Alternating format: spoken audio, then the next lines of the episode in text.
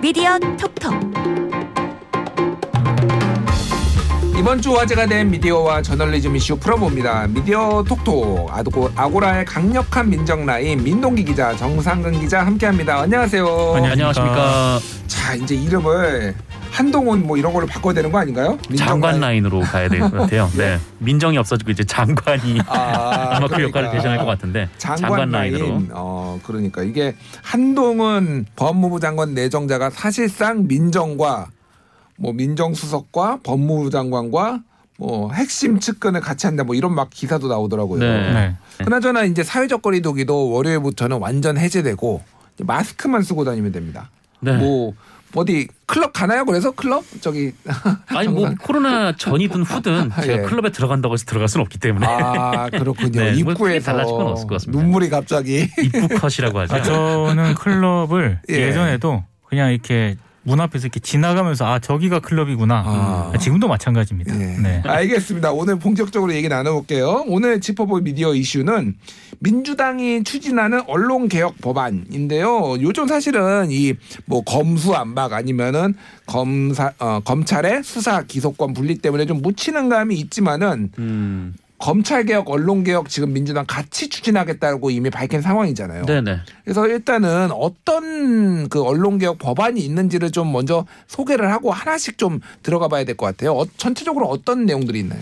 뭐 일단 크게 보면은 이 공영방송 지배구조 개선에 대한 얘기가 있고요. 예. 그리고 이제 포털 관련된 얘기가 있습니다. 네, 이렇게 한 두 가지가 뭐 가장 큰 부분인 것 같습니다. 그렇군요. 그게 두 개가 메인이고 그리고 뭐 그 외에 뭐 바- 미디어 바우처법 이런 것도 잠깐 언급이 되고 있고 또 네, 하나는 이제 언론중재법. 예전에 추진하던 것도 잠깐 언급이 되는데 그 두 개는 일단은 약간 뒤로 지금 밀린 상황인가 봐요. 네, 뭐 법안이 뭐 가다듬어지진 않은 것 같고 이 바우처법 같은 경우에는 음. 이 언론중재법 개정 같은 경우에는 그 언론계와 좀 한 차례 좀 세게 붙었던 뭐 사례가 있기 때문에 예. 일단 민주당에서는 언론계도 함께 좀 동의를 하고 음. 좀 같이 좀 법안을 구성해 나갈 수 있는 그런 법안들을 위주로 골랐던 것 같습니다. 그 법안은 이미 일단 어찌 됐든 만들어져 있는 상황이잖아요. 예. 그래서 조금 더 검토를 한 다음에 당 지도부에 위임해서 어, 차후에 이제 계속 추진을 할지 보완을 할지 아마 이런 부분을 더 논의를 할 것 같습니다. 음, 그렇군요.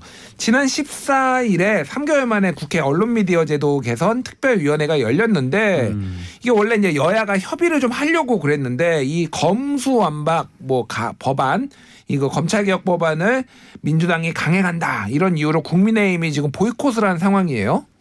네, 뭐 그렇습니다. 그래서 이 지난 14일에 이 국회에서 이 언론 미디어 제도 개선 특별위원회가 구성이 돼 있거든요. 예. 이 특위가 열리려고 했고 이 민주당에서 이제 그 이른바 이제 검찰 개혁안과 더불어서 이 언론 관련 법안들을 준비해 놓은 상황이기 때문에 이때 뭐 같이 논의를 해본다라는 계획이었는데 이 국민의힘에서는 뭐 같이 참여하지 않는다라고 얘기를 하면서 어 일단 열리진 않았습니다. 그런데 민주당이 이 자리에서 지금 언론개혁 법안 중에 아까 전에 얘기했던 공영방송 지배구조 개선안 과 관련해서 공- 공영방송 운영위원회 안을 내놨어요. 네네. 일단 공영방송 지배구조 개선안이라는 게 전체적으로 좀 뭔지 이걸 모르시는 분들이 있으니까 좀 설명을 해주실 필요가 있을 것 같아요. 음, 그러니까 이것을 간단하게 설명하면 이제 그 회사마다 이사회가 있지 않습니까? 그 예. 이사회에서 이제 회사의 주요한 그큰 정책들을 결정한단 말이죠. 그러니까 이를테면 이제 그 어, 이사회를 대신해서 이 회사를 이끌어갈 이제 뭐 최고 경영자를 뽑는다든지 예. 또 이런 일들을 하는데 그러니까 KBS 이사회가 KBS 사장을 뽑는 거죠. 예를 들어서 그렇죠. 방송문화진흥회가 MBC 사장을 MBC 뽑습니다. 사장을 뽑고 네, 어쨌든 그렇게 되는데, 근데 그 이사회 대신에 그 공영방송 운영위원회라는 이름으로 좀 바꾸자라는 것이죠. 그래서 지금은 이제 이사회가 이 KBS가 아마 제 기억으로는 그 9인인가요? 아 13인인가요? 11인입니다. 아, 11인. 네, 11인이고 그 MBC 방송문화진흥회가 9인. 네. 네, 이렇게 예. 알려져, 알려져 있는데 근데 그동안 이사회의 이사 추천을 그 뭐 법적으로는 좀 그렇게는 안 돼 있긴 한데 사실 명목상으로는 정치권에서 추천을 해왔습니다. 그래서 어, 늘 여당 몇 명, 야당 몇 명 이렇게 했고 어, 여당이 이제 과반 이상을 추천을 해왔었거든요. 여당목, 야당목, 뭐 대, 정부 뭐 대통령목 뭐 이런 네. 식으로 있었죠 보통. 그래서 그렇죠. KBS 이사회 같은 경우는 11명이지 않습니까? 예. 근데 여야로 따지면 7대 4 구조. 7대 4. 네. 그러니까 방문 방송문화진흥회 같은 경우는 9명인데 예. 여야로 따지면 6대 3 6대3. 구조. 네. 6대 3. 이 구조 구조가 거의 벗어난 적이 없습니다. 음. 네.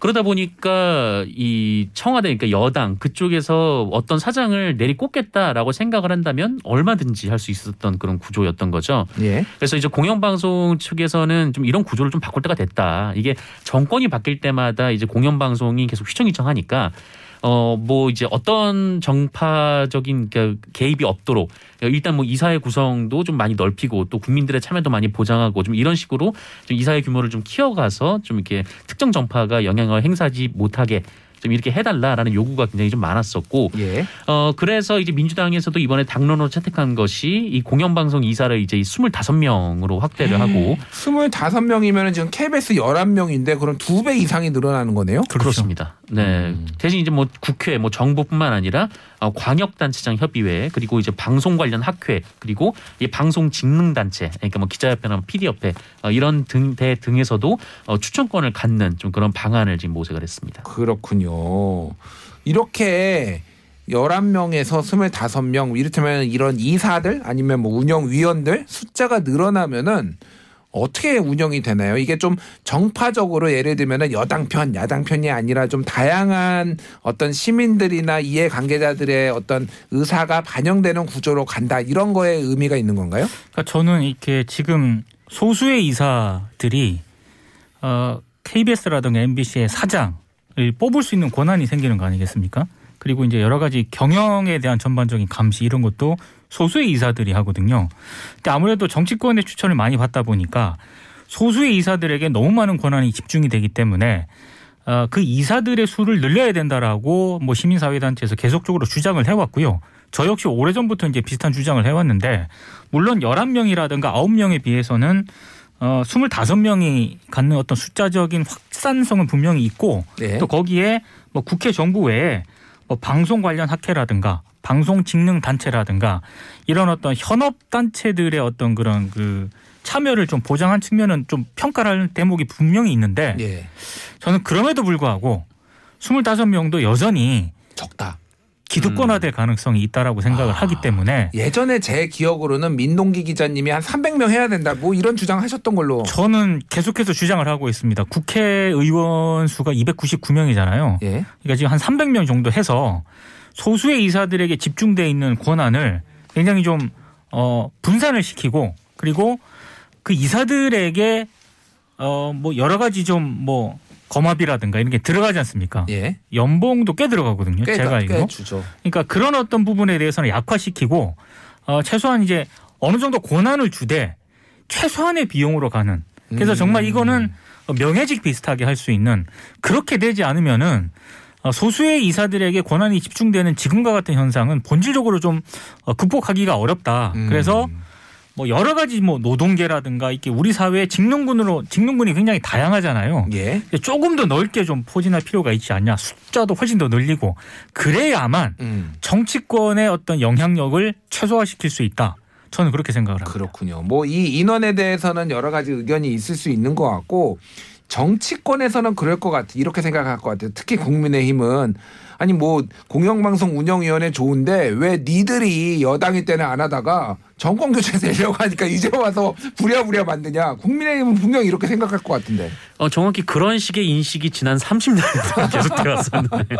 근데 30년간 내로남불. 네, 어. 근데 뭐 근데 이렇게 계속 놔둘 수는 없는 좀 그런 상황이고 왜냐면은 진짜 그 정권이 바뀔 때마다 계속 공영방송이 특히 이제 우리나라가 이제 그 혈- 형식적인 좀 민주주의가 완성되면서 정권 교체가 계속 왔다 갔다 하고 있지 않습니까? 예. 근데 그럴 때마다 이제 공영방송들이 휘청휘청하니까 좀 어, 분명히 좀 그렇게 바꿔야 될 필요는 있는 거죠. 그러니까 이렇게 이사회가 많으면 운영이 될 수 있겠느냐라고는 하지만 그 사실 독일도 그 독일 공영방송 이사가 300명이 넘고요. 어, 그리고 우리나라 이제 민주당 같은 경우에는 이제 특정 뭐 이제 시민단체라든지 아니면 광역단체장 회의 뭐 이런 식으로 해서 이사를 선출하는데 그 영국 BBC 같은 경우에는 이제 지역에서 올라오는 이사만 30% 정도가 됩니다. 그러니까 음. 이 공영방송이라는 것이 반드시 뭐 중앙의 국회만 취재하고 뭐 청와대만 취재하고 좀 이런 그 의무만 갖고 있는 게 아니라 이 전국적으로 모든 이슈를 그러니까 다양한 이슈를 또 최대한 많은 사람들의 이해관계를 그 방송에서 소개를 하고 또 다뤄야 되기 때문에 어 그렇게 하려면은 이사의 구성도 그만큼 또 훨씬 더 다양해져야 되고 예. 또 많아져야 된다라는 거죠. 그래서 그분들이 뭐 예전에 이제 과거 이제 공론화 위원회를 만들었던 것처럼 어, 그분들이 수기하고 뭐 이렇게 사장을 뽑는다면 그 사장 후보자들이 낸 공약들을 같이 검토를 해보고 그렇게 해서 어, 뽑는 절차가 이루어진다면 그 훨씬 더 어, 공영 방송도 좀 안정적으로 많은 이해관계를 담을 수 있지 않을까 싶습니다. 알겠습니다. 요것 뭐 아직도 좀 지켜봐야 되니까 어떻게 될지 좀 보고 또 하나가 지금 포털에 그 지금 아웃링크를 네. 그 이제 강제하는 거. 지금은 다 이제 포털 안에서 보는데 포털에 뉴스를 누르면은 해당 언론사라고 하는 거를 아예 법으로 만들겠다. 또 하나는 포털의 뉴스 편집권을 없애고 그러면은 뭐 AI가 인공지능이 하는 건가요? 이거를 법으로 만들겠다라는 건가요? 요거는 뭐 합의 가능성이 있나요? 음, 글쎄요. 이제 국민의힘에서는 관련해서 뭐 어떤 입장을 가지고 있는지는 아직은 뭐 밝혀진 게 없습니다만, 근데 이 그 포털의 뉴스 편집을 이제 AI가 하는 건 아니고, 그러니까 음. 이용자들이 뭐 원하는 서비스를 받아볼 수 있다라는 거죠. 그러니까 예. 지금도 이제 네이버 같은 경우에는 뭐 사실 AI 추천보다는 그 이용자들이 좀 이렇게 뭐 이제 이른바 이제 뉴스 매체를 이제 구독하고 예. 그 매체에서 나오는 뉴스들이 이제 포털 화면에 편집이 되는 좀 그런 식의 뉴스 서비스가 제공이 되고 있거든요. 그 매체는 각 그 매체의 기자들이 편집을 합니다. 지금은 시스템이 그렇죠. 아, 예. 네네 그렇습니다. 네. 각 예. 매체가 각자 하고 있죠. 어 그리고 이제 여기서 이제 클릭을 하게 되면은 그 네이버 화면 혹은 이제 카카오 다음 화면에서 뉴스를 보는 게 아니라 그 언론사의 화면으로 넘어가서 이제 본다라는 건데 예. 좀 이런 부분들을 이제 함으로써 뭐좀 이렇게 민주당에서는 이 포털 뉴스 편집에 좀 이런저런 설왕설래 논란이 있으니까 좀 이런 부분을 또 해소를 하고 음. 어 그리고 이제 그 좀 과도한 이익이 이제 포털로 쏠리는 건 맞겠다 좀 그런 취지인 거 인 걸로 지금 얘기가 되고 있습니다. 알겠습니다. 일단은 이거는 그 검찰 법안하고는 검찰 개혁 법안하고는 다르게 5월 10일 이전으로 지금 시한을 못 박은 건 아니죠. 요거 언론 개혁 법안 같은 경우에는. 요거는 이제 그 얘기를 해보자라는 게 예. 지금 민주당 지금 입장입니다. 특위를 구성을 해가지고요. 음. 그 특위를 통해서 논의를 하겠다라고 하는 거거든요. 예. 그러니까 뭐 시기를 못 받고 이 법안을 통과시키겠다 이런 건 아닙니다. 알겠습니다. 그러면은 아무래도 지금 상황을 봤을 때 검찰 개혁 법안이 먼저 논의가 되고 그 이후에 언론 개혁 법안이 논의가 될 가능성이 높지 않나 보는데 다음에 뭐 우리 또 요거 다룰 수 있을 것 같아요. 네. 예. 그때 다시 한번 정리해 보도록 하겠습니다. 잠시 전하는 말씀 듣고 다시 돌아오겠습니다. 미디어 비평 프로그램 TBS 아고라 저는 김준일이고요. 오늘은 미디어 톡톡 정상근 기자, 민동기 기자와 함께하고 있습니다. 굿뉴스, 배드뉴스 오늘 또 볼게요. 정상근 기자, 굿뉴스 어떤 거 가져오셨어요? 네, 어, 저는 한겨레 기사 가져왔고요. 어, 제목은 프랑스 우크라 전쟁서 유럽의 균형자 자리 빼앗기나라는 제목의 기사입니다. 이 정혜길 기자님이 쓰신 건데 예. 오랫동안 이제 국제 분야의 기사를 써오셨던 분이에요. 굉장히 베테랑, 국제 네. 뉴스의 베테랑이시죠. 베테랑이시다 보니까 어, 정말 이번 이제 우크라 사태를 바라보는 이제 전 세 그 이 우크라에서 전쟁이 일어나긴 했지만 지금 이 문제가 이제 전 세계에 영향을 미치고 있지 않습니까? 예. 어, 그러다 보니까 이 전 세계의 좀 외교 전선에 좀 어떤 변화가 있고 또 과거에 비교해서 지금 어떤 현상들이 일어나고 있는가 특히 이제 그 프랑스라는 한 국가에 주목을 해서 쓴 기사 예요. 그래서 음. 어 굉장히 좀그 가독성 있게 좀 쉽게 쉽게 읽을 수 있고 그리고 또 굉장히 좀 재미있습니다 내용이. 그러니까 이 프랑스라는 나라가 이제 과거에 이제 그 강대국들의 중심이 유럽에 대체로 몰려 있었을 때 거의 프랑스가 이제 그 중재자 혹은 조정자 역할을 전담해서 맡아왔는데 그리고 약간 위치도 유럽의 중심에 있잖아요. 그쵸. 오른쪽에는 독일이, 독일이 있고, 있고, 네. 아래에는 스페인이나 뭐 미탈리아가 있고 위쪽에는 영국이 영국 있고 왼쪽엔 또 영국이 예, 예. 있고 그렇죠. 또 그러다 요 지정학적인 그런 위치에 있다 보니까 또 워낙 큰 나라기도 하고요. 그러다 보니까 유럽에서 이제 조정자 역할을 좀 많이 맡아왔는데, 그러니까 이 프랑스가 어떤 조정을 하느냐, 혹은 이 프랑스가 어떤 선택을 하느냐에 따라서 이제 국제 정세가 요동을 쳤었던 때가 있었다는 거예요. 어 근데 이번에 이제 우크라이나 전쟁 과정에서도 이제 프랑스가 중재를 하기 위해서 좀 노력을 했었는데 어 그런데 이 프랑스의 위상을 설명해 주는 사진이 하나가 공개가 됐었죠. 이 푸틴과 이제 마크론 대통령이 같이 이제 마주 앉아서 회담을 하는데 어 둘이 마주 앉은 위치가 어 거의 이제 전화로 얘기가 들릴 수 있을 만큼 거리가 멀리 떨어져 있었던 거예요. 아 예. 네, 그래서 그 사진이 좀 화제가 된 적이 있었는데 어 이것이 이제 그 프랑스의 현재 위치를 그 혹은 이제 프랑스의 좀 이렇게 지정학적 한계 지정학적인 그런 기반에서 했던 그 조정자 중재자 역할이 좀 어떻게 좀 변해가 변하게 됐는지 잘 보여주는 이제 사진이었다라는 얘기인 거고 지금 이제 우크라이나 전쟁 과정에서 또 이제 지정학적인 중심들이 좀 어, 전 세계적인 중심이 좀 옮겨가면서 어 또 이제 프랑스라는 국가가 좀뭐 지금 어떻게 놓여, 상황이 놓여 있었고 또 그 프랑스의 역할에 따라서 좀 전 세계 정세가 또 어떻게 좀 구성이 되고 있는지 또 여기에 대해서 좀그 좀 쉬운 언어로 잘 풀어 쓴 기사여서 아 이것이야말로 정말 그 기자가 전문성을 가지고 어, 독자들에게 뭐 이제 어떤 한 사건의 또 다른 면을 보여줄 수 있는 그러니까 insight가 있는 좀 기사가 아닌가라는 생각이 들어서 네, good news로 가져왔습니다. 알겠습니다. 그 마크롱하고 푸틴하고 정상회담하는 긴 테이블에 멀리 떨어져 있는 거 그거 같은 경우에는 또 이제 이 거리도 있지만은 그거가 있다라고 그래요. 이 그 러시아에서 이 PCR을 해라. 그러니까 유전자 증폭 이 검사를 해서 코로나에 걸렸는지 안 걸렸는지를 제출을 하라고 마크롱한테 요구를 했는데 네. 그렇게 될 경우에는 마크롱 대통령의 유전자 정보가 다. 러시아에 네. 넘어가는 거예요. 맞습니다. 그래서 네. 마크롱이 거부를 했다고 합니다. 그러니까 이제 멀리서 이제 대화가 거의 불가능한 네네. 한 최소한 15m는 돼 보이던데. 그렇죠. 어. 네. 그렇게 또 대화를 했던 그런 에피소드도 있었어요. 일종의 신경전이죠. 그러니까요. 네. 예. 어쨌든 이렇게 지금 이런 국제 정세도 우리가 좀 많이 관심을 기울여야 되는데 이런 좋은 뉴스들 한번 저희가 주목을 해봤습니다. 이번엔 민동기 기자 꼽아온 굿뉴스 어떤 건가요? 어, 공교롭게도 한겨레입니다. 아, 4월 13일자에 보도한 기사인데요. 제목이 모두 임명돼도 여성 장관 18.75% 세계 100위 밖으로 밀려나나. 1, 2차 윤석열 그 당선자의 인선 내용을 좀 보고 해외 짐 사례를 통해서 이제 약간의 우리의 현실을 비교해서 분석할 수 있는 그런 내용의 기사인데요. 예. 제가 이 기사를 좋게 꼽은 이유는 지금 우리의 그 윤석열 정부의 차기 내각과 관련해 가지고 뭐 여가부 폐지다. 어, 뭐 이런 논쟁도 한참 있었고요. 결국에는 이제 존속하는 형태로 가긴 했습니다만 그리고 어, 능력 위주로 하기 때문에 뭐 지역이라든가 성이라든가 이런 거는 뭐 나이라든가 이런 거는 그 고려하지 않겠다. 음. 능력을 뭐 최우선으로 하겠다. 이런 이제 원칙을 발표를 했는데 사실은 이 모든 논의 과정을 통해서 제가 한 가지 좀 느꼈던 생각은 이게 너무 지금 우물한 개구리의 어떤 그런 논쟁, 예. 토론 이런 게 진행이 된 게 아닌가 이런 생각을 하던 차에 그렇다라고 한다면은 해외 같은 경우에는 어, 나라 밖에서는 도대체 어떤 추세를 보이고 있는가를 좀 소개해주는 기사가 나왔으면 좋겠다라고 생각하던 차에 한겨레가 이 기사를 실었더라고요. 예. 그러니까 여성 장관 비율이 20%가 채안 되는 나라의 다수는 저개발 국가들이 상당수 많고요. 음. 유엔 여성기구와 국제의회 연맹이 해마다 Women in Politics라는 거를 발표를 합니다. 193개국의 여성 장관 비율, 예. 여성 국회의원 비율을 조사해서 순위를 이제 매기는데 어, 여기에 보면은 조금 우리가 좀 생각해봐야 할 그런 대목들이 적지 않습니다. 어, 일단 가장 최근 자료인 Women in Politics 2021 이걸 그러니까 기준으로 보면 Women in Politics라면 Politics. 정치의 여성들 뭐이 예. 정도로 이해하면 될 것 같네요. 여성 장관 비율이 18%대인 나라가 몽골, 슬로베니아, 소말리아, 아르헨티나, 탄자니아 요 정도고 음. 모두 100위권 밖입니다.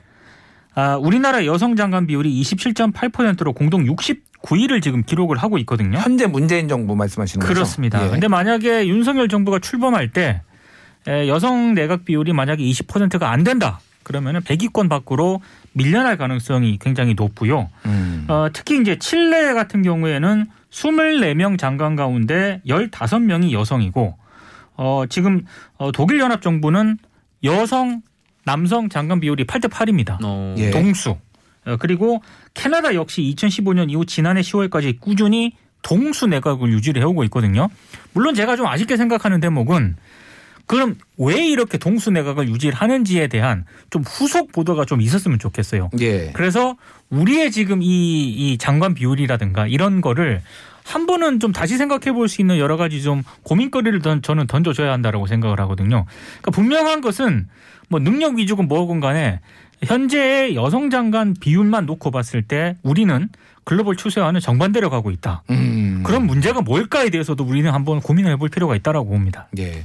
독일 같은 경우에도 메르켈 총리가 떠나면서 음. 처, 사상 처음으로 이제 남녀 동수 성평등 내각이 출범했다 뭐 이런 그렇죠. 기사들도 많이 나오고 그랬는데 이게 그러니까 그 뭐 안배를 안 한다라고 하면은 사실은 기존의 어떤 기득권들이 그대로 답습 반복되는 이제 현상이 나타날 수 있기 때문에 강제적으로도 일종의 할당제를 실시하는 건데 그거는 어떤 정치 철학의 차이일 수는 분명히 있는데 그것이 반드시 옳은 것인지 아닌 것인지 아니면 문제점은 어떤 것인지 짚어주는 거는 분명히 의미가 있을 것 같아요.